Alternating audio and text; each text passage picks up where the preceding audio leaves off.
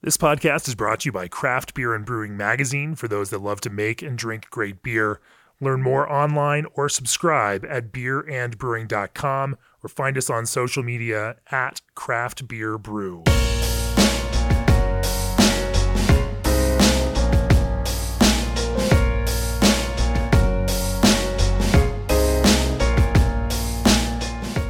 We're in Michigan for this episode of the Craft Beer and Brewing Podcast. Once again, talking with me with this episode is uh, Travis Fritz, co owner, co founder, one of the main driving forces behind Old Nation Brewing. Welcome to the podcast. Thank, thank you very much for having me. I'm really happy to be here. It was kind of a cool thing. You know, I've, I've had you on this list of people that I, I, should talk to for years, but just didn't know who you were. I didn't, know it was you that I should be talking to. Sure. And then thankfully, uh, another brewer put us in touch because they knew we are making this trip. And, uh, uh, you know, and so it was nice to be able to connect it because I, I see Old Nation Beer where we are in Colorado. It's just one of those consistent out of state brands where we get M43 and Boss Tweed on the regular in the state. And so, you know, for a number of years, it has been the kind of, you know, consistent distributed hazy beer brand. Sure. And that is the perspective that I've come at it from. And of course, being here, you realize that uh, you've got a much more interesting background that uh, than just making. Well, I, don't mean that in a negative way. No, I get it. Like uh, you know, yeah, from your your training in Germany sure. and your mixed focus here of brewing both lagers and brewing hazy IPA, mm-hmm. coming at these styles that are considered more trendy, but doing it with the kind of discipline that somebody trained at VLB in Berlin might bring to it it's kind of fascinating. Well, I'm happy to hear that. I'm happy to talk to you about it. so we're going to talk about that in particular. Uh, you know, te- taking a technical approach to brewing hazy and juicy IPA. We'll probably talk about some lager there too, because be you've put your own last name on your Helles uh, Fritz Lager. And uh, I don't know, you know, I think there's some stuff to talk about there. Anyway, yeah. we're going to talk about all of those things. But first, for years, G&D Chillers has chilled the beers you love, partnering with 3,000 plus breweries across the country. They are proud of the cool partnerships they've built, offering 24-7 service and support. G&D builds with non-proprietary parts, expert craftsmanship, and constant innovation. G&D's in-house engineering crew have been piping breweries, wineries, and distilleries for over 30 years. They offer free piping design and consultation with the sale of every chiller they build. Reach out for a quote today at gdchillers.com or call to discuss your next project. Also, this episode sponsored by BSG, exclusive distributors of Rahr Malting, producers of quality malt since 1847. Navigating the seas of brewing can be a treacherous affair. So let Rahr North Star Pils be your guide with overtones of honey and sweet bread, flavor and aroma notes of hay and nutty character. Rahr North Star Pils is a base malt you can set your compass by. It's great for any beer style, but perfect for a classic lager. Set a course for bsgcraftbrewing.com to learn how. Travis, we normally start off the podcast talking about you and your history. So, uh, and again, you've got an interesting one. Uh, from a very young age, you wanted to be a brewer and then uh, you, you you went it and you followed it and you studied and you uh, came out with a brewing degree. Uh, talk to me about that. Talk to me about uh, where you went from there. Sure. Um, well, I, I, you know I, I kind of came at brewing from a, a, particular, I guess maybe midwestern perspective, in that I was studying to be a, a secondary education teacher, um, and and paying my way through college. Um, uh, with a little bit of help from my parents. My mom had just graduated college. Student teaching at the university I was attending went from a semester to a year, and I couldn't afford it. Um, and uh, my German professor in college was married to my German teacher in high school. This is going somewhere, I promise. Hey.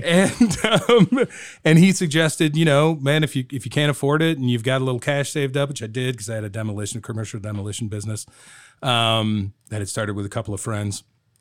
Uh, and I was working in college. Uh, if you have a little bit of extra cash, you might look to go to university in Germany. I did.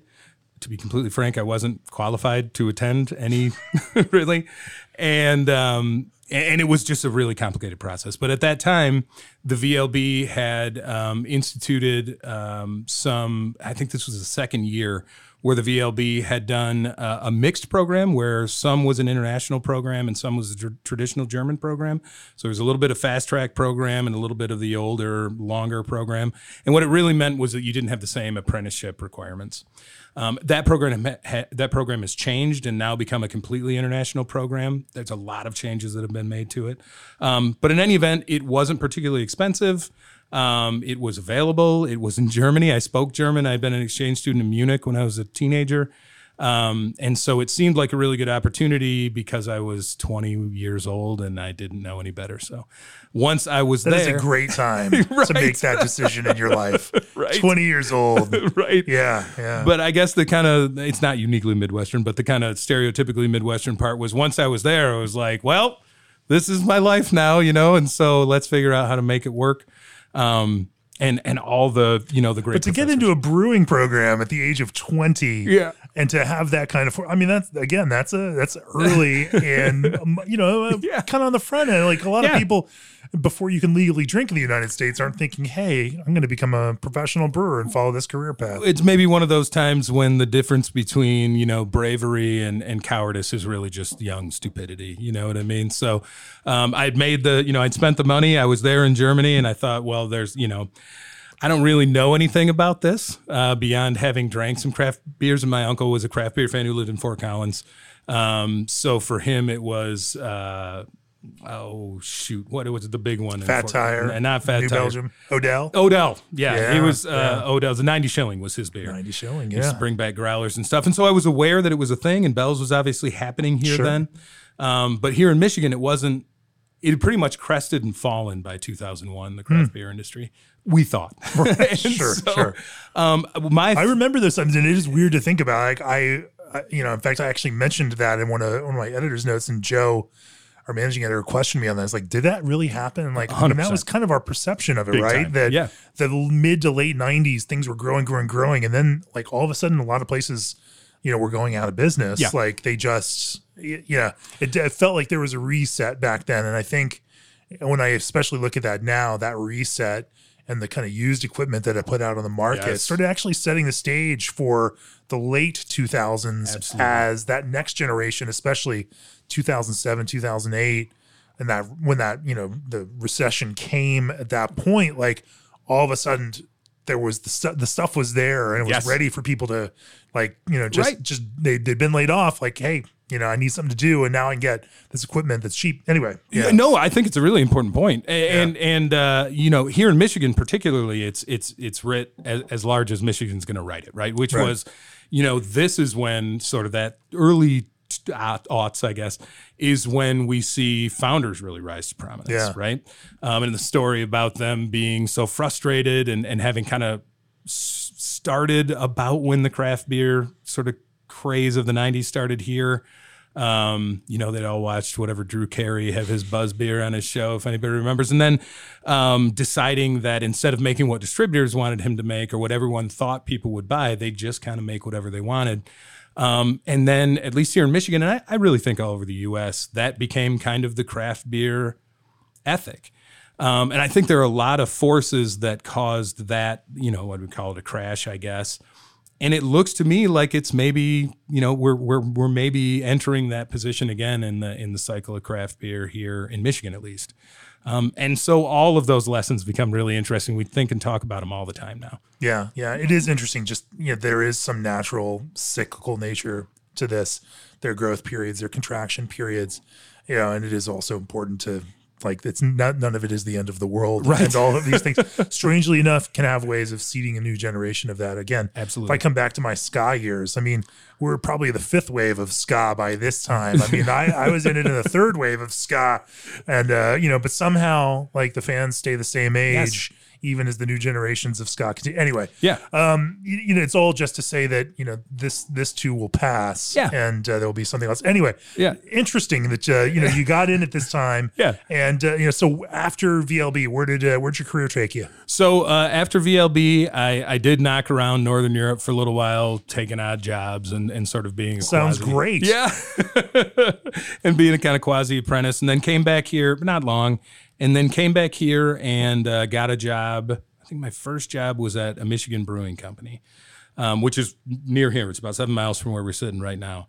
Uh, Dan Rogers was the brewmaster there. Um, who I, I, don't know if folks outside of Michigan know who Dan is, but um, he was brewing in Las Vegas in the early '90s at a place called Spotted Cow. Um, Spotted Cow. I yeah. remember Spotted Cow. Yeah, yeah. I went to Spotted Cow probably in 1995 when I was on tour that summer with uh, I, I long story. I was in Salt. I went to Salt Lake City. Yeah. Rented a room from the lead singer of a ska band, Insatiable, Jeff Evans.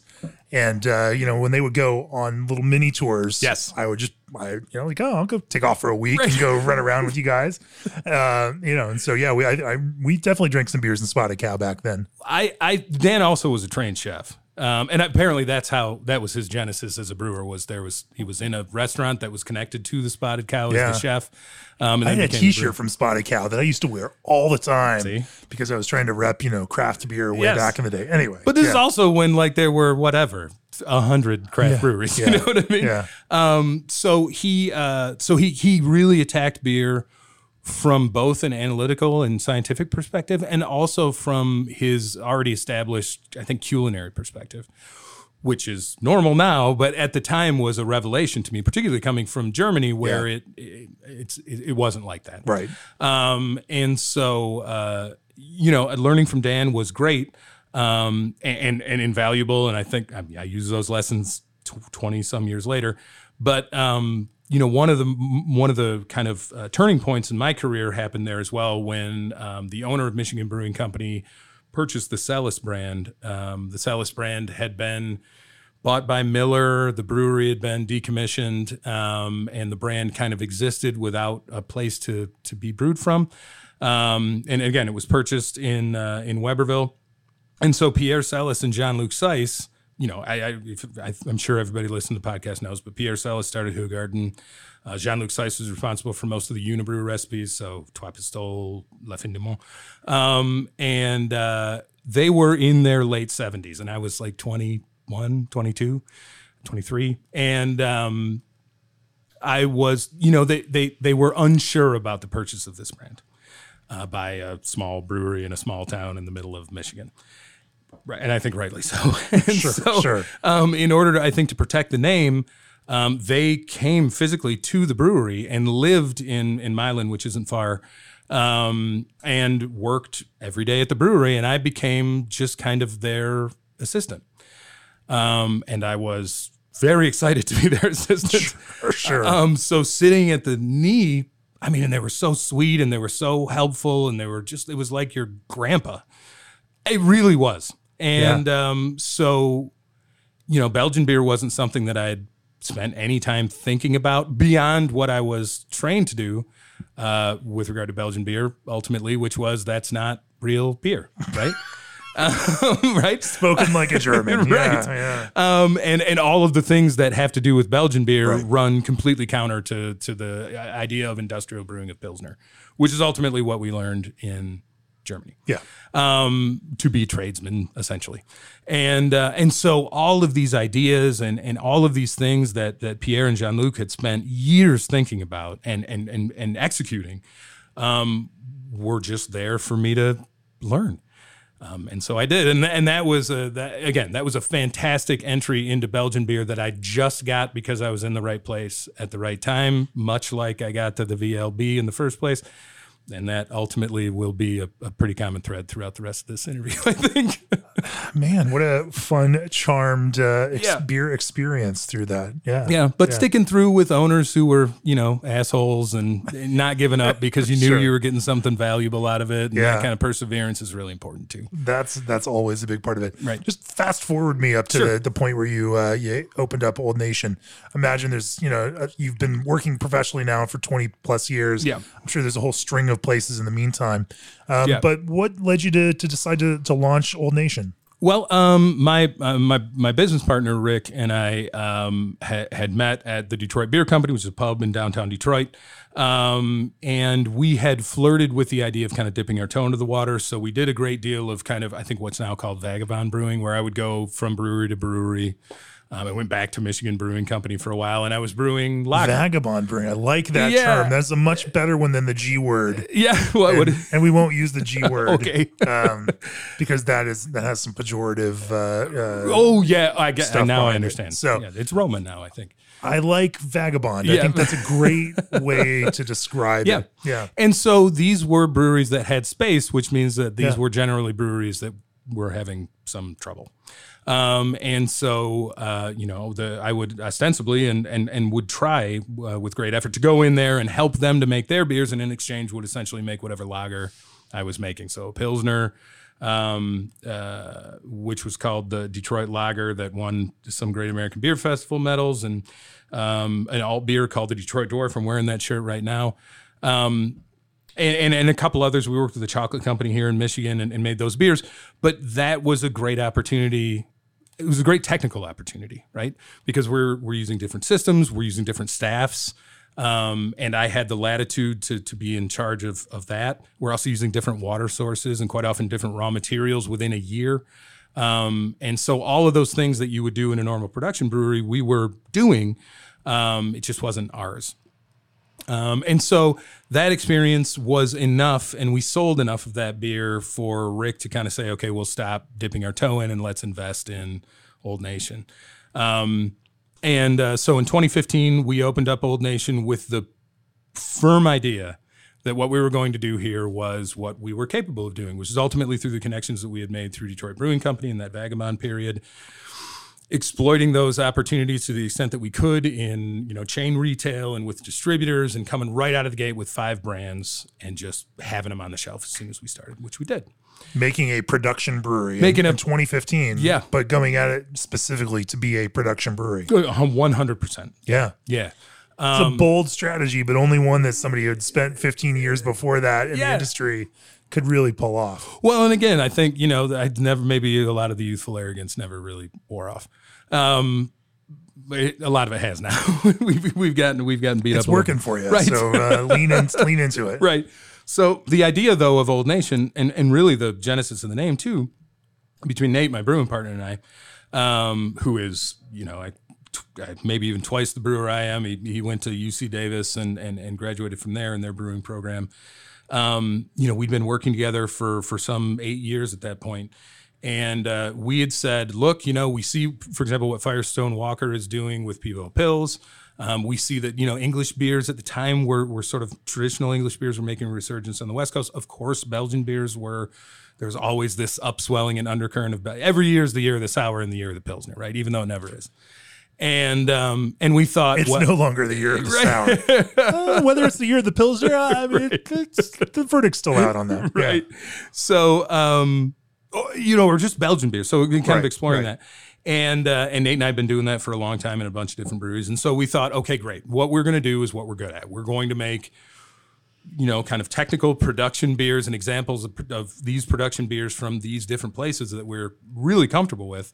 Um, and because all of this is happening on the east and west coast, you know, Michigan's going to catch up to us. No, it's no problem, right?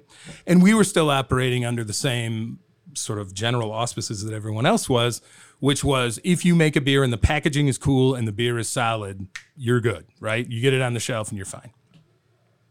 Which didn't happen. So um, we uh, we put the five beers out. There was like a, a drier English stout and and the Detroit Dwarf and alt beer, and I think there was a Dunkel Weizenbock or a Weizenbock and um, I think a pale ale that we made with Michigan House. Whatever it was, it was kind of just basic, and um, they were all very good. And the packaging was cool, and we put them out, and we waited and waited for them to sell, and they just never did.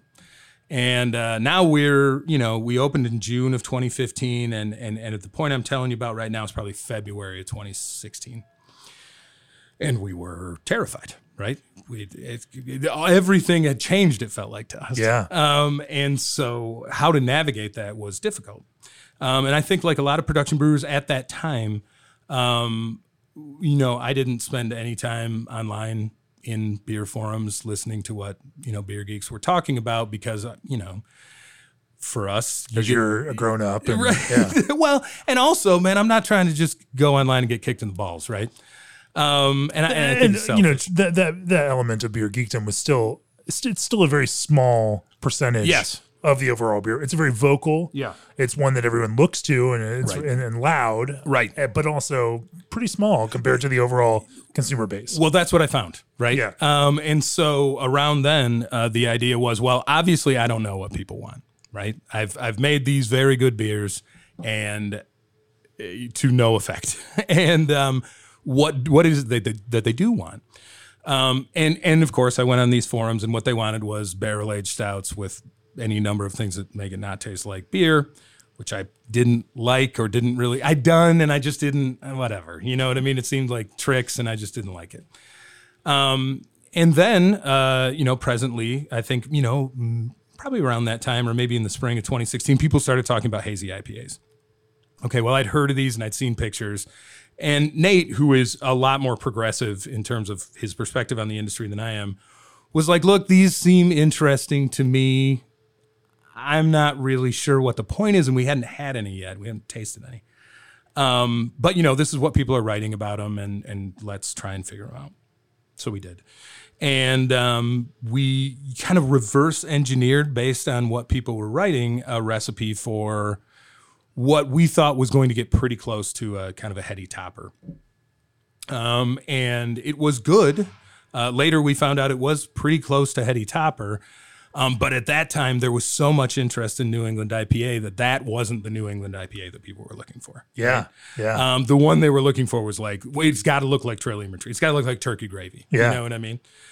And we both were still in the mindset that I think a lot of brewers are in now of like, man, I'm not going to, this young bullshit cheese out. You know what I mean? Sure. I'm not going to do you were trained in Berlin and you weren't going to make yeah, I'm not going to make this lazy Sure, beer. sure. You know what I mean? Fuck this beer and fuck people who like it too, man. This is ridiculous, right? And then we still weren't selling any beer.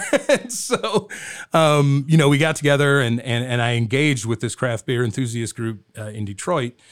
Um, or Greater Detroit, and um, started talking to them. And, and they, there was a thread about New England IPA, and there was a lot of voodoo in it. You know, and people are putting wheat flour in it or whatever. Sure. And, sure. uh, straight pectin or whatever that Well, was. yeah, whatever. Or it's only you know it's a six day old beer or whatever. It was a lot of dudes just kind of assuming, you know. Yes. And we a had lot of done misinformation out there for sure. right, and we had done a fair amount of research by this time, and so I engaged with these guys. You'd already worked with Pierre Celis and understood how to make uh, Yeah, make, beer. Make wit beer. And I'm so- telling you, that's what we did. So you understood haze stability. You understood of all of these pieces there. One hundred percent. Oh, But there was this moment. what a great way to pull this all together. right. Travis, I want to let's talk more about this. But Okay. first, uh, what is AccuBrew? It's an analytical tool designed to collect and compare the information you need to refine your fermentation process by tracking your sugar conversion, clarity, and temperature in every batch. But why do you need AccuBrew? AccuBrew is more than a glorified speedometer. AccuBrew is an ever-evolving tool tailored to you, your process, and your business. Save time, protect your schedule, and detect problems before they happen. Quality, consistency, and confidence. That's what AccuBrew delivers. Also, ProBrew, they believe that your brewery deserves equipment as unique as the drinks that you craft. That's why their solutions are specifically designed to help you brew your beer, not someone else's. From brewing to fermenting to carbonating and can filling, ProBrew's customizable equipment empowers breweries to expand operations at their own pace. For more information, visit www.probrew.com or email contact us at probrew.com to learn exactly how they can take your operations to the next level. ProBrew, brew your beer. And scheduling freight carriers should be the last thing on a brewer's mind. So why not trust the experts to handle freight for your ingredients? Old Orchard is partnered with a leading logistics firm in the craft beverage industry to transport your flavored craft concentrate blends. When you order two pails or more from Old Orchard, you qualify for freight quotes. To get started, head on over to oldorchard.com slash brewer. All right, so now now you pull in this kind of technical background. You pull in this experience making wit beer. Right. You find all of these folks that are like, I wish we had some source to make this in a good way, Right. so that I didn't have to trade with these crazy trading partners on the East Coast. Absolutely. which is exactly the story that happened everywhere Right. circa 2016. I mean, it was the reason why I gave beers to some of my brewer friends in Colorado. I'm like, you should make one of these. Yeah, right. And uh, and then of course they did, and some some of those are foundational brands. And I, am not trying to claim credit because those brewers went on to make those great beers. Um, you know, but some of that like push, like, hey, hey, try, try making some of this, right? You know, so so how'd you approach it then? So exactly as you said, really. Uh, so the foundation of it was well, in, in, any event, the, the craft beer uh, folks had come out to make a batch with us, right? We had made a batch that was largely like the first batch we made, um, and a 40 barrel batch, which I had to eat half of, which was terrible. But in any event, I made it for him and I said, look, this is how we made it. This is how we understand this to be. But still, at the time, we were kind of pushing back on the idea of haze, right? It's not. It's not necessary, right? It's it's it's not a functional part of. It. You can this. make it juicy without all of that. Sure. Sure. Right. Right. And why would why would one want that in the first place, yeah. right? And uh, in the in the context of an IPA. And uh, one of these guys, actually a few of these guys, brought in uh, examples of Treehouse and Trillium, and we tasted them, and we were like, "Oh God, okay, okay, like I get it, right, yeah. right, yeah, I, yeah. I, understand it, right, we get it, right." Um, and and ultimately, what we knew, Nate probably first, and then myself, was you know, look, this is about ultimately, this is about oats, right? It's also about disco hops and whatever. But making the beer is about uh, largely is revolving for us around oats. And and that's where we need to be looking. Um, and so we did. We anyway, we made this batch of beer. It was not as hazy as these guys wanted, and the response was like, "Thanks, right? That cool. Let's move on to the next thing." and um, I was like, "Wait a minute, what? what it's great, right? What do you want?" And they're, you know, well, it doesn't look, and it's not the feel. And so we tasted some more from different breweries, and we are like, you know what? They're right. This is they're right. Um, and so we made some adjustments in um, in in the amount of oats that we were using and the type of, of, of oat that we were that we were using and buying in. Um, in addition to uh, some changes in terms of when we were dry hopping, and we had also read a paper at that time that was written by Sapporo um, that was specifically written to prevent uh, biotransformation during fermentation. And so we were just like, well, what happens if we didn't want to prevent it, right? Right. and sort right. of extrapolated that. We now feel like the idea of biotransformation is probably not that important to these beers. Yeah. Um, but uh, at the time, the accident that came out of that was us understanding that the, the the lipids that are coming from oats ultimately were crucial to the mouthfeel of the beer right? It wasn't just calcium, you know, calcium additions.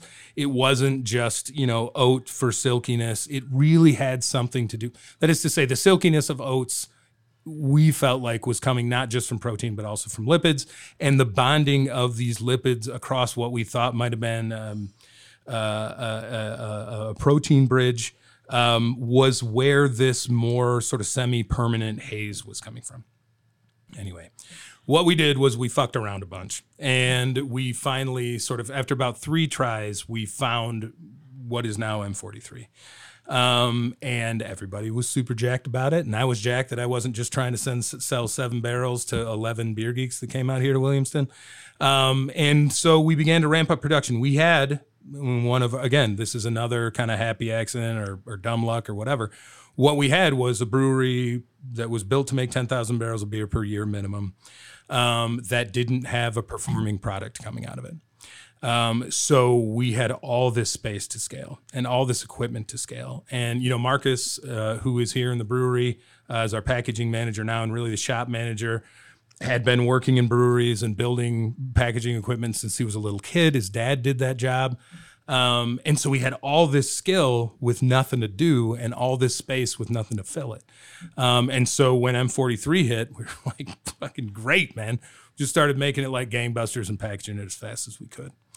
Um, and uh, that was the beginning of what is M43 now. I think, er, and certainly M43 now, but even Old Nation and it took us two or three years of being known and and and building up enough steam making New England IPAs before we dipped our toe back in the water traditional beers, which we're really excited about. That's really interesting, and and you were one of the first to actually be able to kind of distribute hazy IPA in Yeah. this kind of multi-state format, partially because you had already kind of designed this business to be a distribution, you know, production focused Yep. brewery.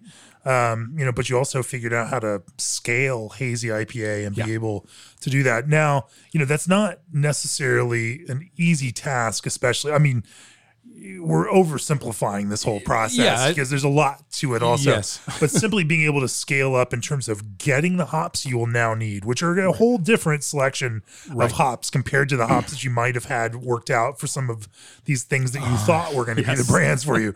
Making a quick pivot there and Yeah. figuring out how to get a volume of Yeah. hops and then being able to grow that distribution. I mean, all sorts of interesting business stuff.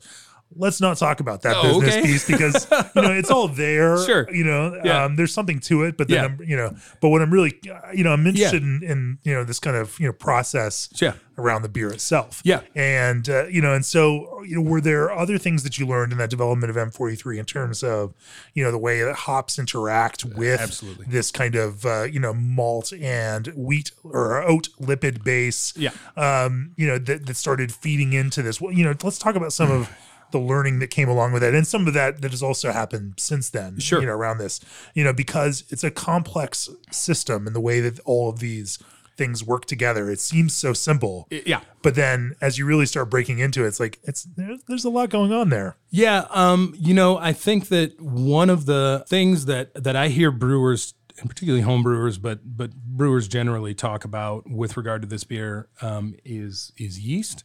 Um, yeast plays a pivotal role in this beer, as it does with many beers, of course. Um, and is this a london ale 3 kind of variant we yeast? yeah, that we use London Ale three. yeah great Um, and um, you know, I think that you know, for, for us, we're using that yeast largely because it's a significant um, glycerol producer, um, and that's that's very helpful for the mouthfeel of the beer. Um, and also, you know, it's it's it's it's sort of phenolic. Uh, you know, the phenolics it's kicking off, and its peachiness uh, is is important to the beers as well. Um, but that's what's important about the yeast to, to the beer. Um, and, and again, we we still hear people talk a lot about biotransformation, and I I think this is something that it's an it's an interesting word for people to use. Um, and, and there's something there, right? There's there there is something that's happening when you're when you're when you're starting with a bunch of geraniol and linalool or whatever, and you're ending up with a little bit more citronellol. I think I think there is something there. Um, but we're using Citra like everybody else does, which has a shit ton of citronellol in it anyway, so it doesn't really, right? yeah Um, it really, it was. we're just skipping ahead we're Yeah. skip past this whole transformation process Right. Well, I mean, we're we're doing it. I mean, we're still to this day behaving as though it is an important part of the process, right? Yeah. Um, but we've made other offshoots just as experiments to to see if it is. Maybe it is, right? Um, it's that's a difficult thing to quantify because it's subjective. We're talking about flavor, right? And we don't have the kind of lab to analyze if there's been conversion from geraniol to citronellol. Um, but ultimately, um, we we'll figure that out once we get to the end of the fermentation process and you tell me what timing your dry hopping happens Yeah, for it. yeah. We'll see just how Yeah, uh, much yeah, it matters to you. Yeah. Well, we we are dry hopping uh, after full Krausen Okay. Um, but with that's So you are still dry hopping then. in during fermentation. during fermentation, yeah. But by the way, that's something Nate and I were doing with our West Coast IPAs 15 years ago, right? Um, Why? just because we had a little bit more contact time and we were largely brewing them in pubs. Yeah. Um, so we could kick out 18 day beers without there being a delay in between them. Yeah. Um, and and we, by the way, at that point were aware that biotransformation was a thing, but again, we just weren't seeing it, right? And if you're pub brewing, you're not necessarily as focused on production, kind of you know yeast cropping and No, uh, not at all. reuse and all of that. Yeah. Right, right. I mean, we're going cone to cone a lot, but we're also using 1272 Yeah. mostly. Um, I mean, that is to say, we used a lot of 1272, right? we're using neutral ale yeast to make Yeah. beer for for people, um, and so it's and, and again, it's not that biotransformation doesn't happen, and it's not. I'm sure that there aren't breweries who are harnessing it to the best of their abilities and making it work for them. Um, but for us, again, I think largely because we're f- we're building these beers quite often around s- again citra hops or mo- mo- mo- mosaic or significant citronellol carriers, that it's just not all that important. But what we do see with regard to haze, particularly, is that if we are dry hopping later, then the haze does seem to be less stable and we don't know why that is. Um, and, and and again, for us, this revolves around a lot of the kind of understanding and misunderstanding of how high lipid bearing grains behave throughout fermentation, right? You would assume, for example, that if you're using oats, a lot of oats, let's say 50, 60, 70% of oats in a beer was a high lipid bearing grain, that you would see a great deal of lipid post fermentation. And additionally, as a benefit that the, you know, your your cell membranes around your yeast and therefore the yeast cells themselves would be very healthy and much more stable and able to go, you know, maybe more generations than you would normally do in a production setting.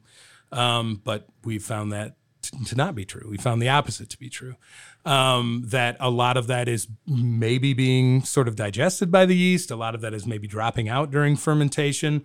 Um, and we're not seeing any visible change in terms of cell death or mutation through generations but we wouldn't anyway because we we can't really stretch this London ale yeast much past two generations and still achieve that haziness. One of the first things to go if we try is that we we lose that semi-permanent haziness. Two generations and you lose the haze.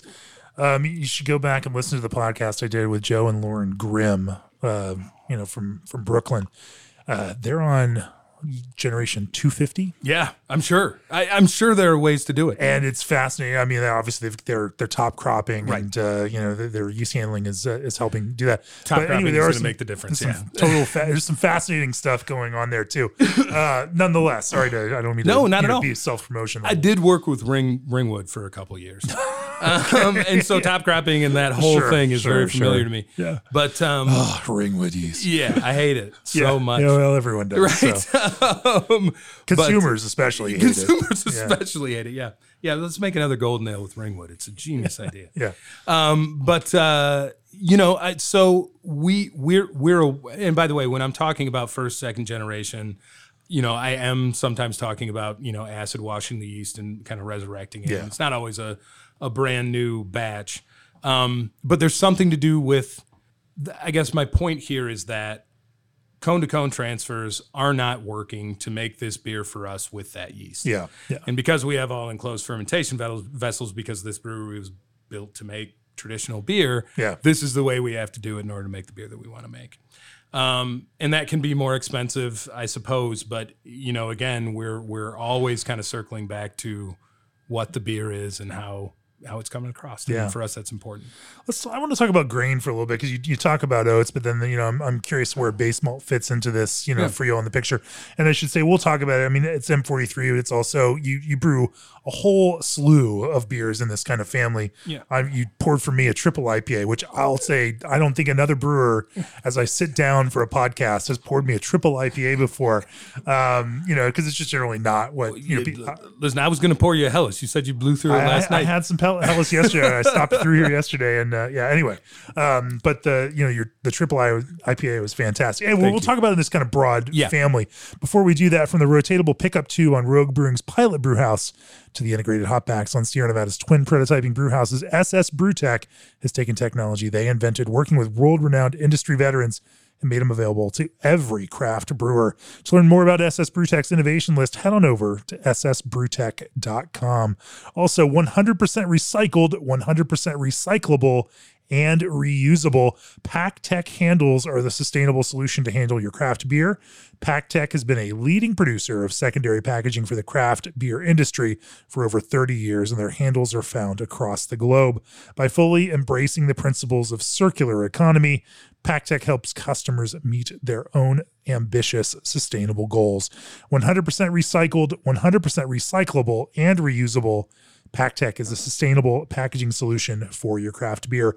Order your free samples today. Call 541 461 5000. That's 541 461 5000.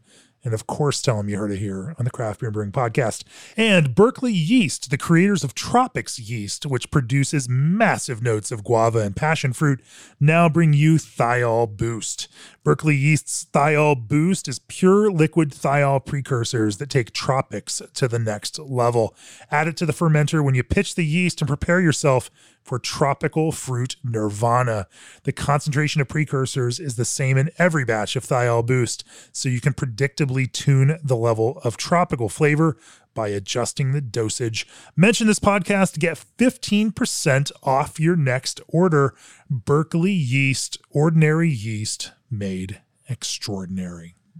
So yeah, let's talk about uh, this. The rest of this. Uh, you know, is there anything else to the way that you build, you know, a barley malt base to a hazy IPA here? I mean, ultimately, we use Pilsner malt. Pilsner malt. Yeah. Yeah. Yeah. Just to, for the light color. We're using it for the light color. We're using it for a more balanced protein profile because we're also using a lot of wheat. Yeah. Um, and um, we feel like it's what the malt is offering the these beers for us at least um, is more about the structure upon which the hops rest as opposed to some sort of counterpoint to that flavor. Um, so the more neutral ultimately for us the malt base is, the better, um, and and frankly the more predictable. And we're both slightly more comfortable using Pilsner malt than we are pale malt. Um, and there's also less range in terms of right. You don't have this analysis paralysis, right? So Right. should I use Maris Otter or like it's Pilsner malt, right? Yeah. If it meets the specs, it's good. Yeah, we'll get Yeah. the flavor out of the hops. Right, And, uh, the right. malt's just here to to provide, and you know that malt, malt will be pretty functional then. You know, and Absolutely. give you what you need to to get where you need to go. And it offers us more versatility in production downstream as well. And you also make some other beers with Pilsner malt, and so uh, you know there's some, some Yeah. practical I mean- concerns there too. a lot of the decisions we make are not romantic. Yeah. Right? Um, a lot of the decisions we make are colored by the necessity of running a, of operating a brewery this size, and that's that's one of them. Sure, fair enough. Um, you know, and then so you know we've talked a little bit about fermentation. You know, your your dry hopping mid fermentation. You know, I imagine hot side is is pretty minimal and Yeah. probably whirlpool focused as it is for everybody. Absolutely, just like everybody. Yeah. Yeah, yeah, yeah. yeah, I mean, we're you know ultimately the race between you know uh, build up and and and and problems with DMS by leaving hot beer in the whirlpool for too long and and not being able to cool it down or cooling it down and not get the getting the oil extraction we need out of the hops is has been a pro, you know something that we've worked around a lot and we've heard a lot of people do different things with it and we I think that's great. But again, we're having to do this as efficiently as possible in a consistent production setting where we're turning, you know, two, three batches a day out of the brew house. And so for us, uh, absolutely, whirlpool additions are important.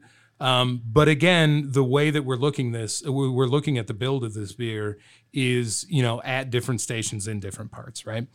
Ultimately what's going to come through is what we're dry hopping with, right? But to add, um, you know, hops like Calypso, for example, into M43 in the kettle is important to us.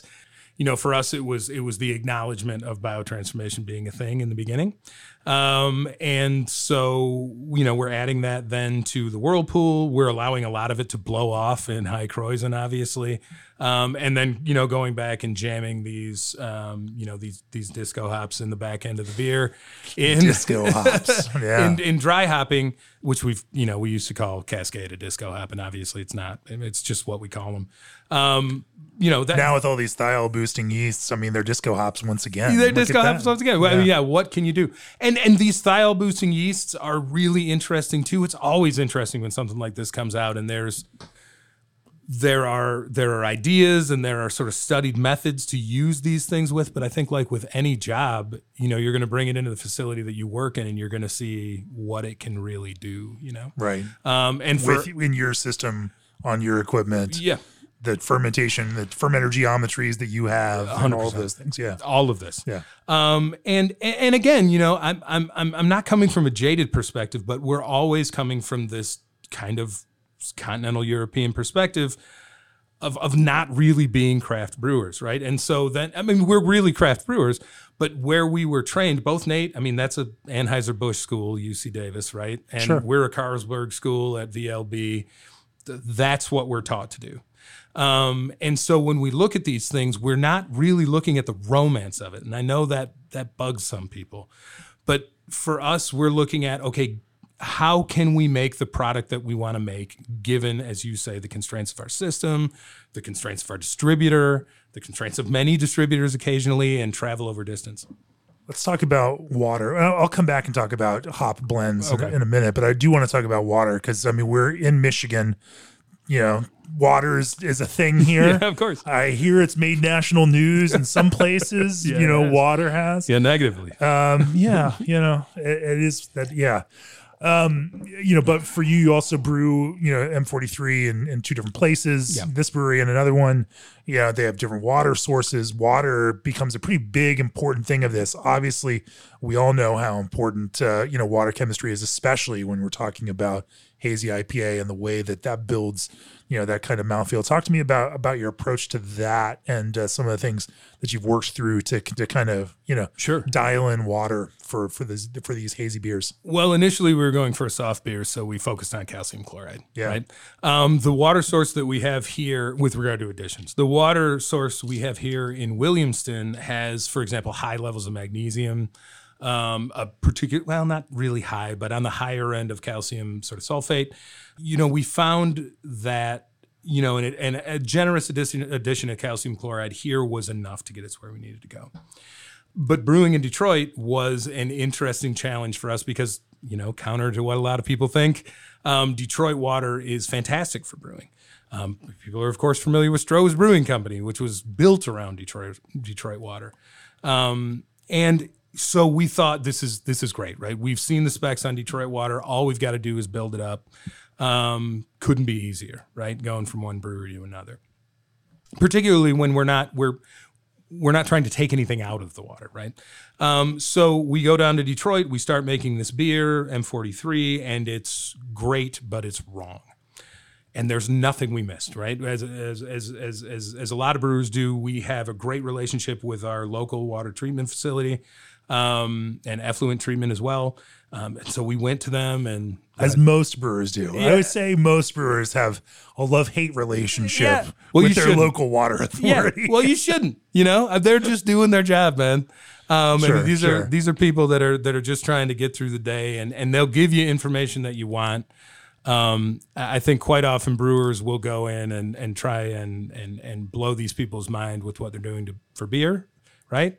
And these people could give no shits about that, right? They're trying to make good water for the kids in town to drink. Yeah. Um, and so you get what you get, right? Yeah.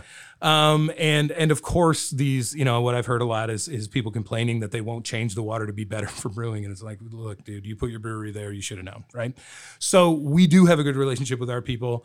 And you know, we went down and we, and we talked to Lou at the water treatment facility, and we're 100% dialed into what their water is. Right? We take it to MSU, Michigan State University here. We have it analyzed, and we make sure that we know we do. Um, and so we go to Detroit and we build that water up to mimic Williamston water, and we make an, a batch M43, and it is again great, but wrong.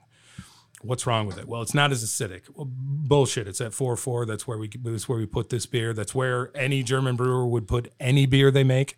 Um, and so, you know, what is the problem? So we go back to Lou and say, listen, man, I, you know, all the work you did, we appreciate it so much.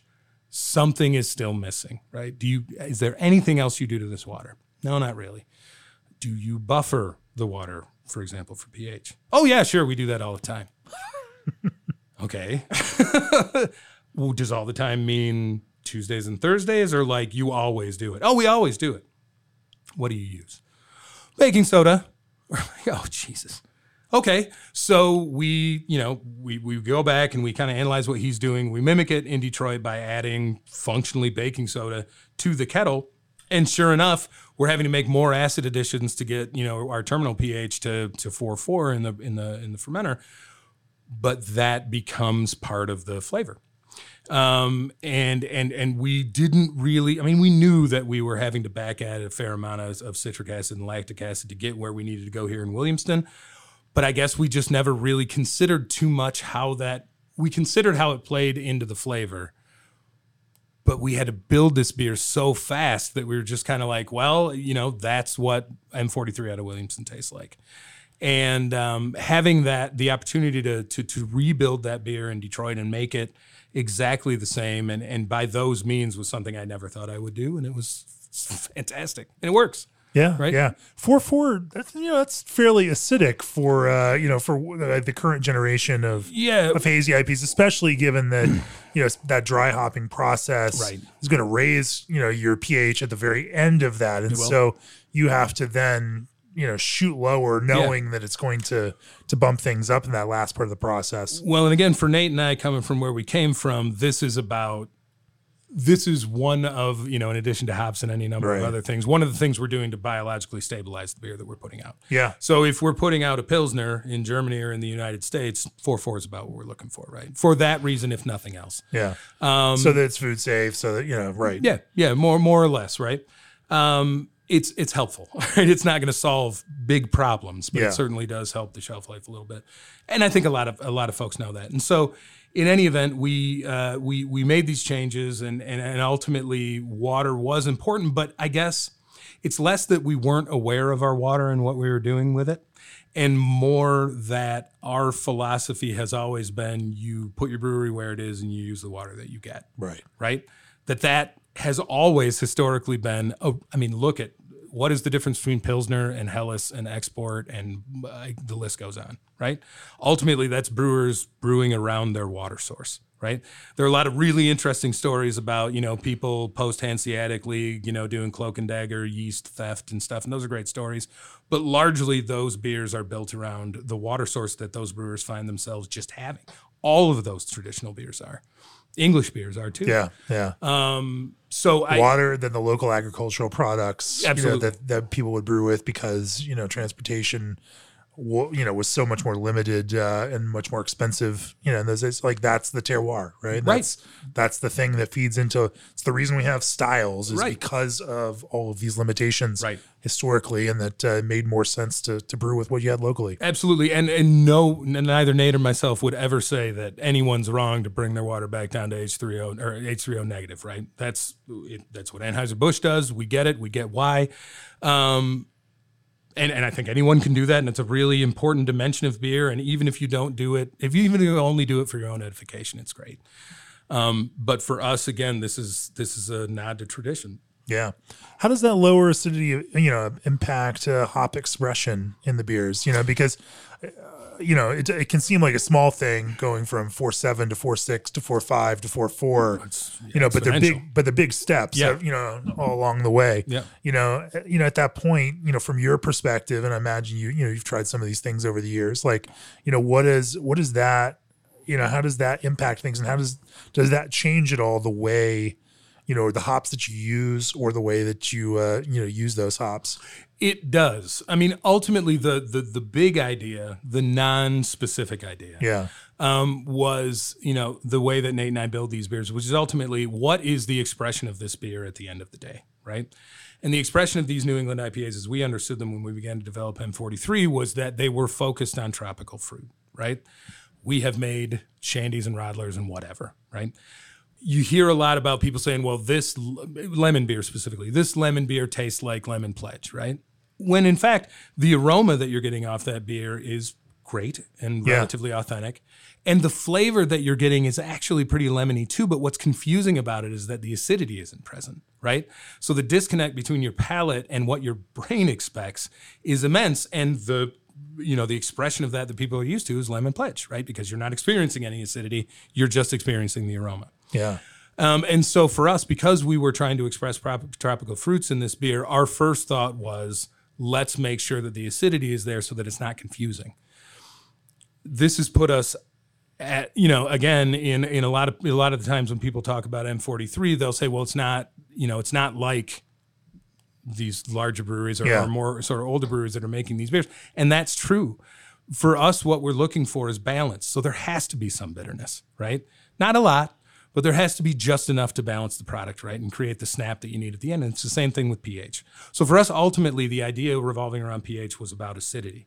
How the hops express themselves is, I think, how a lot of folks would imagine, in that, and and again, I'm not, uh, you know, certainly uh, worldly or educated enough to to know this exactly, but I, I do think that um, the hops may or may not objectively express themselves differently, but the perception of those hops is certainly buoyed by the acidity that is in the finished product.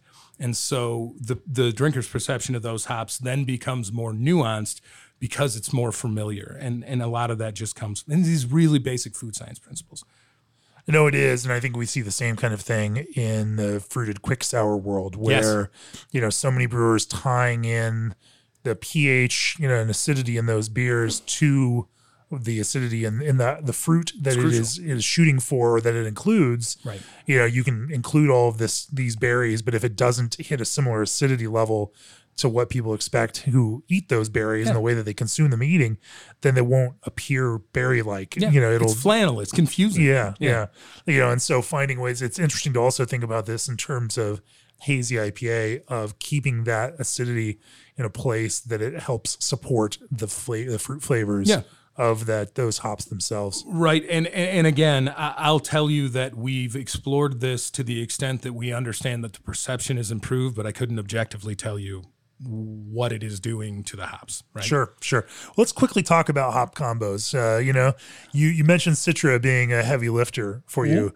Are there any other hops that uh, you find yourself going to? You mentioned Calypso earlier, and yeah. that's a it's a little bit of a, a left field selection yeah. for this. Are, are, there any others that that you find work really well combining with uh, that kind of core heavy lift of Citra? Sure, and, and I think this this won't be news to anyone, right? I yeah. mean, you know, Mosaic, Amarillo, you know, right? You you have the the sort of any hop that, and even you know. Uh, uh, Vic Secret, Nelson, and, and, all those different hops will work, right? Because yeah. ultimately they're they're they're they're fruity hops. Um, and and so I think that you know you can open up any magazine or talk to any home brewer about which hops would be layups for this kind of beer. Um, but when we talk about Calypso, and even you know, for example, we have the ability to use a lot of uh, Michigan grown hops that are traditionally West Coast hops, and particularly Chinook is one of them. Um, so we love playing around with Michigan Crystal and Michigan Chinook, particularly for these beers, because whatever terroir is doing or growing season or you know amount of sunlight or whatever to these uh, hop plants as they grow is taking you know i think chinook is a great example is taking the the spruce right the heavy pine that's in chinook grown on the west coast and sort of um, sort of sublimating that into just a little hint of turpentine at the back end, like you would find in mango, which is the rest of the flavor that's expressed by that hop. The Michigan grown Chinook. Yeah. And so for us, after having used that particular hop for that reason in one of these beers, the search for these really subtle notes underneath all of that tropical fruit to support or subvert the way that those aromas and flavors are expressed has become crucial to us. So the beer that you just drank had, you know, has Michigan Chinook in it, mm. um, and that is that that kind of almost aggressive and almost off-putting it's not it's not dankness. I don't think it's people. Yeah. And there's dankness in that beer, but this this undergirding of of of of of, of turpentine almost in that beer. For us, it's really important that that particularly as we're exploring a style, those explorations somehow and subtly generally spin against the way that style drives. Um, because it's anybody can punch you in the nose with something, right? How then do you express more subtle nuance in a way that you're not goading out your consumer? You're not just saying, here's one new hop in our already established hop base for you to spend $20 a four pack on, right? Yeah. But you're actually saying, here is something we fiddled with and we think is really interesting. We would like to know what you think. And and and that ultimately is the position we're coming from and why we're using of course we're using the same hops everyone else uses in these beers. It's difficult to make a beer yeah. like this without using one of those big f- five hops. But it is important to, to again kind of kind of subvert the style with a little bit of bitterness or with a little extra acidity. Um, and again, for Nate and I, it's about making it like drink like a yeah. pilsner. You yeah. know what I mean? For me, I mean, I, I'm I find myself drawn to those, and I know in the past I've mentioned I found you know like you know brewer like Outer Range making hazy IPA while blending in some, uh, you know, uh, British hops. Sure. Uh, you know, w- makes for a really interesting approach. You know, again, partly because like we, I just drink a lot of these beers, Sure. and so anything new and interesting Yeah. or quirky, you know, I, I- can listen to noise rock uh, that most Yeah. people might find unpalatable, but I can, I find it interesting because you know I've just listened to all those things. I've, I I like those uh, you know this uh, out of the mainstream Right. uh, kind of you know, additional textures and, and whatnot. Um, you know, when you, you talk about something like Michigan Chinook, you know, what kind of percentage might something like that find itself in the mix in to add just just that little bit of extra character rather than driving the entire show? So in our first iteration of any beer that uses something that we're not sure of, right, we'll start around 10%. Yeah.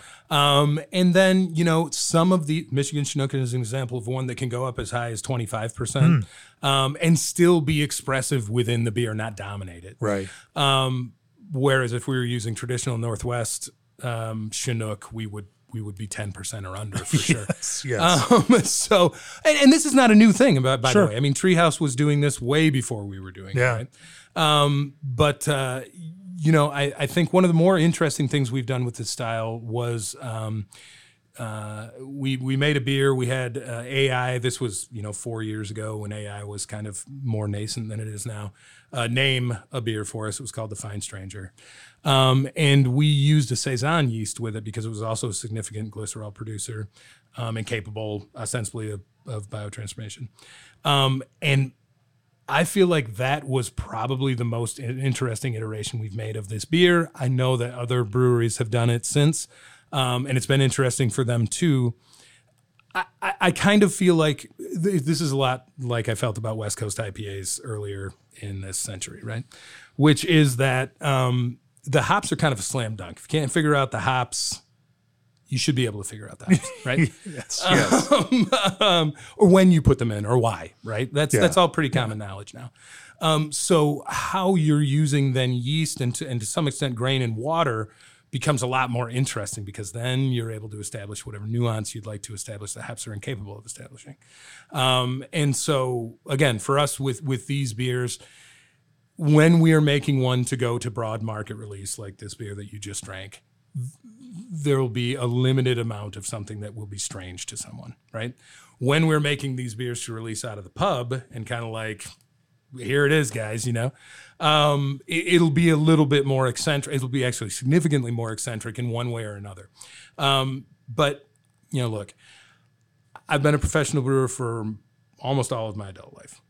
Um, and I came from a very traditional background in brewing, uh, which has been established, I know. But, um, but you know, one of the things I learned from from my first masters in Germany and then Jean Luc and Pierre was look, a brewer's first responsibility is to not give anybody a hangover they don't deserve, right? So make sure your shit's straight, right? You're using grain appropriately, you're using yeast appropriately, you're blocking and tackling like everybody should, right? Your fundamentals are covered. Okay. Out of 10,000 hours of mastery, that might be the first 7,000 hours. I think that's missed a lot, right? Getting ahead of yourself is a really important thing not to do, particularly when you're you're fiddling around with a new style. Um, and then I think, and this is something that Nate and I carry with us all the time, and I and I know to to to some beer fans this is not sexy or important, but not only is your job not to give someone a hangover they don't deserve, your second job is to make a beer, a good beer. This was the quote. Um, a good beer is one that you know the drinker can think about if they wish, but doesn't have to if they don't. Right? That is that's how we were trained. Beer. That's what beer is for. Right? It's an accompaniment to your conversation. It's an accompaniment to the time you spend at the baseball game. It's an accompaniment to time that you're spending with your family. When it becomes the focus, it, it almost misses the cultural point. And so for us, drinkability is always important. We're not trying to inflict our whimsy on an unsuspecting public, right? We're trying to make the most perfect example of a thing that we know how to make. Um, and so that goes into everything we develop, including New England IPA. It seems like a great time to pivot and talk about lager brewing. Let's do you it. know because uh, just because. Sure. So let's talk about lager Yeah. brewing. You know, naturally you, you come at this, you know, having that experience in Germany, being trained to brew uh, pale lager beers you know, at a large scale. Um, you brew a Helles here that has your last name on it, so it's got to be something that uh, uh, that you're pretty proud of. Yeah. Um, you know, talk to me about your approach to building character within this idea of beer that you can explore if you want to, or that you can just shut up and drink if that's the experience that you want to. Also, Yeah, I I I do think right, and it's I, if I'm ever disabused of this, I'll be surprised, right? Um, I, I do think that that that that really is what beer is for, and I really think that that's built around these the these traditional styles, and and, and you can see it expressed, and everybody knows somebody that went to Germany when they were a teenager or a young adult, and everybody is sick of the stories they tell about how great the beer is over there, right? And the truth is, the beer over in, in continental Europe, really in Germany, is is good, right? Now, if you're going to a dozen breweries, you will know this better than anyone, right? If you're going to a dozen breweries in continental Europe, will you find good beer? Absolutely, right? Will you find something that blows your socks off? Probably not, right? right? That's not what they're there for, right? Now, if you go to a dozen breweries here in the United States, you're absolutely liable to find a bunch of stuff that is horrible and a bunch of stuff that is just cosmically interesting, right?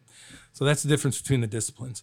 To me, coming from music as well, um, for me, it's the difference between you know jazz or classical music and punk music, right? They both have their place. They're both important, but they're both important for different reasons it's interesting for me then, and if I'm going too much in philosophy about this, man, just feel Let's, free to let's stop me. you're using meta, music metaphors. Okay, You- I give you a pass for that. All right, okay, good, good. instantly. Um, good. Um, so, wh- as a person who studied classical music and jazz and, and played a lot, um, and particularly, you know, the the, the genesis of that into or, or the, the the birth of that from modal folk music, um, I think that finding yourself within a box, and and and instead of sort of saying, you know, my target is, you know, blowing people's mind, saying, look, my target is a small dot that moves around in this box, right? And where I position that dot within this box defines what it is that I make, is an important exercise for anyone who is a professional to engage in, right? Because it, it necessitates restraint, right? Can I make a 10% beer? Fuck yeah, you can make a 10% beer, right? More sugar and a hearty yeast, it's done, right? Um, can I make a 10% beer that is really drinkable? That is a difficult nut to crack, right? Just as difficult as staying within the parameters of something that is four and a half to five and a half percent ABV, generally somewhere between 12 and 20 IBU, right. right? And is pretty much the same as everything else that is made in that same style is really complicated and it's something you can spend a lifetime doing. And so for me, the Helles that we sell here is more bitter than a continental Helles would be. Um, it's come from 20 years of fucking How much more bitter do you mean? Uh, well, we're that beer is about 17, 18 IBU. Um, and I would be more comfortable making a Helles generally in continental Europe around 13 or 14 um, or 12. Um, but I, but I think that, you know, it's Unless it's Schönram, in which case it might be even more bitter than that. Right, exactly. And I'm not saying there aren't exact Yeah. right. It's all over the Yeah. board, but you're choosing that thing, right? So you're saying I'm saying with that beer fundamentally, look, the the the the malt base, the fermentation is something that is kind of a foregone conclusion. It's very traditional, right? The way that we're processing this through ferment, uh, fermentation, we're not filtering it, so we're letting it hang in the tank for a long time. I mean, it's boring, easy stuff that everybody knows, right? bumping that bitterness to where it is is a part of, of what makes that beer what it is, right? Um, the grain constituents within that beer and what we're selecting and how much of what Pilsner grain we're choosing to use in that. All this is for me, right? This is a Helles beer, right? What I need to give you is a beer with really good foam stability that looks nice and rocky, that's relatively bright in the glass, particularly from the context of an, an unfiltered beer. And that again, you can sit and enjoy. And if you care to ponder whether or not it's a good beer, hopefully the an- answer is yes. And if you don't, hopefully that beer gets completely out of your way and lets you enjoy it the whole way through, right? Does it pass the Sauf test, right? So, does it pass the idea that you can have your first beer in front of you and your first sip is about a third of the glass, right? It's easy. That's Right. the Zalf test. The Sauf, Saufen is uh, so Uh, geh mal trinken means let's go have a drink, right? And that's what that means. Let's have a drink, right? And enjoy ourselves and then leave. Uh, saufen means you're going out to get drunk, right? Um, so if uh, you, the beer should be, the beer is obviously going to be able to to be drank, right? The question is, can you drink this beer, right? And when in drinking that beer, does it serve? Does it still serve the same purpose, right? And so for me, the idea of traditional beer is is is less about what I can say on a craft brewing podcast about it, right? and and and and more about this is a giant safe space here. You Right. can say what you need to say. and more about does it impact a beer drinker in the way the beer Right, drinker right. wishes to be impacted, right? I'm not confronting you with this beer. And I'm not confronting any of our drinkers about what's special about it. Because what's special about it is that I've been making this beer and refining this recipe for 20 fucking years. And you shouldn't care at all, right? I'm putting my name on it because it's important to me, right? You should care that it is exactly what you wanted when you opened up a can of yellow beer. That is the hardest thing to do, right? It's the hardest thing to do in brewing. Anybody can make a ton. I do it. Right? I'm- guilty Sure, as sure. anybody, right? You can make a ton of noise, you can punch somebody in the face with something that tastes like mangoes. It's great, right? That's how you get people's attention. That's what punk music is, right? If I'm on a stage, which I've done, playing some loud ass punk music, right? I'm beating the shit out of my guitar, and if I drop it, who cares, right? Drummer's still going. I'm gonna pick it up and keep going, right? Doesn't ruin the song, adds to the experience, right? Now, if I'm in a concerto, right, and I'm playing cello and I drop my bow, the entire thing is fucked, right? and I think it's really important to be able to do both as a brewer or a musician or an athlete or, or a banker. I mean, whatever you do. And so for me, a lot of it is about philosophy. And I'm and I'm happy to get deeper in the technical aspect of it, but I think a lot of it's in, by uh, Technology Brewing and Malting by Wolfgang Kunze. If you don't have it, you should. Fantastic. I, I think we've, I mean, we've pushed new boundaries in music metaphors, and I love it. And I love it. I love it. I love it so much. Um, but let's let's zoom out here. Sure. Let's talk about the big picture. Yeah. You know, you started Old Nation. You had this idea you're going to build, you know, make some of these classic beers with some good branding. Right. Put it out there into distribution. People are going to buy. They didn't do that. Then you reinvented, and now most people around the country know you for hazy IPA Yeah. you know, you're brewing around 18,000 or so barrels a year right now. It's not huge, but it's also not small. Um, what do you hope to achieve with Old Nation over the next five years, over the next 10 years? What, uh, you know, when you all started this, what was the, you know, what did you hope to achieve and what does the vision look like now? Uh, You know, is there an end goal here? You know, you also have a, a you know, a restaurant in the, you guys operate right here Yeah. in the tap room. And so you're serving food, you're building the social environment, almost restaurant environment, which attached to production breweries, a little unusual. Yeah. But uh, Not in Germany. no, no. so, you know, but what is this, you know, what's what's the goal for Old Nation? What do you hope to achieve? Um, so uh, I, I would love to right size a brewery to be uh, serving the Great Lakes primarily um, at about somewhere between 75 and 120,000 barrels. Um, that would be great. Um, but there's a lot of road between here and there. And we're still in what is commonly accepted to be and is, in fact, a real danger zone for breweries in terms of our size. Um, you know, we have another 15,000 barrels or so to go annually before we get out of that. Um, so there's a lot of fighting that we're doing. Um, and a lot of that revolves around trying to keep M43, particularly in the Great Lakes, as fresh as possible on the shelf, which means saying no to distributors quite often in terms of how much inventory they're able to carry and a lot of other boring shit like that. Yeah. right. Yeah. Um, so doing it, doing that at all, right? Making that step up to 35, then, you know, 60, then 75, 100, 120 is difficult anyway. It's particularly difficult when you have to have a constant throughput of your main beer and you're essentially managing several distributors' inventories remotely um, in order to make sure that they're not a they're getting beer that's as fresh as possible right? We're shipping beer to chicago on wednesday and it's sold by the next monday for example. That's really crucial to us um, that the beer's not hitting the shelf at three weeks old. Not because it's not stable it absolutely is but because the perception of the drinker is such that they want to make sure that they have fresh beer and for crying out loud they're spending 15 bucks a four pack on it. They should get it if that's what they want right? Yeah. So that is difficult What's the what's the life? What's the window? Uh, the uh, on M43. M43 is a 120 day beer. Yeah. It does drop off after about 70 days or so. Sure. If it's if it's stored warm, then it's different as well. And those Yeah, are difficult yeah. things to negotiate with brewers and retailers as well. Yeah. And a lot of those things are out of our control. What we can control is what comes out of this brewery and the timing of when it hits the distributor's inventory and when we assume then that it will go out. Right. Yeah. So it would be difficult if we were filling this brewery up with whatever, you know, red ale or imperial Sure, stout sure. or who knows, right? If we were filling it up, emptying it out, getting everybody's inventory levels up, and then doing it, you know, Yeah. again, um, that would be much easier than what it is that we're dealing with now. Um, so it's an uncertain path to that kind of growth, but we've been lucky and relatively successful now, and we think we have the skill to get it done. So that's where we hope to be in about 10 years from now.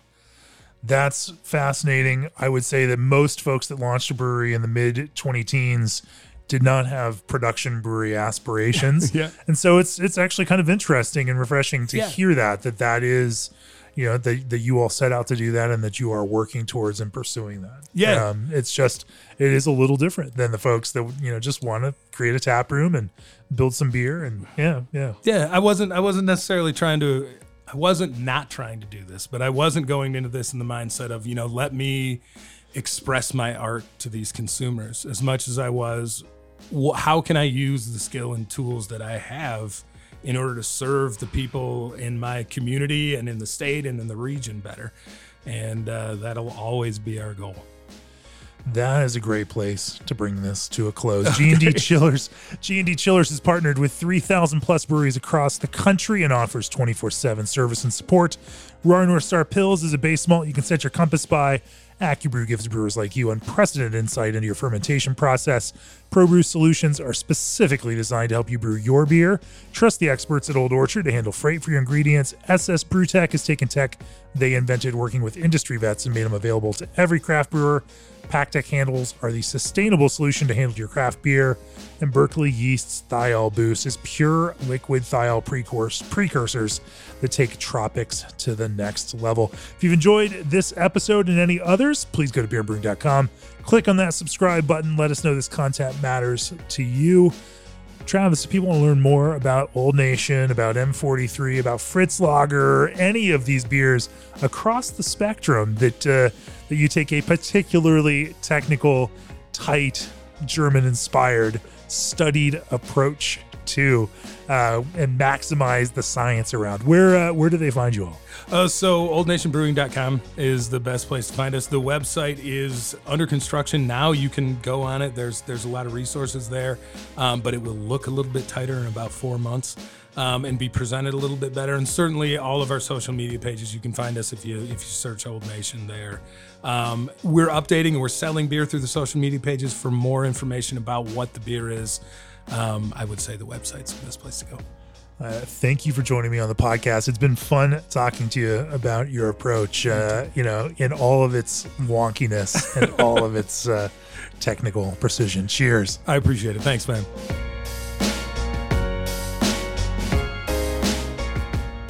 This podcast is brought to you by Craft Beer and Brewing Magazine for those that love to make and drink great beer.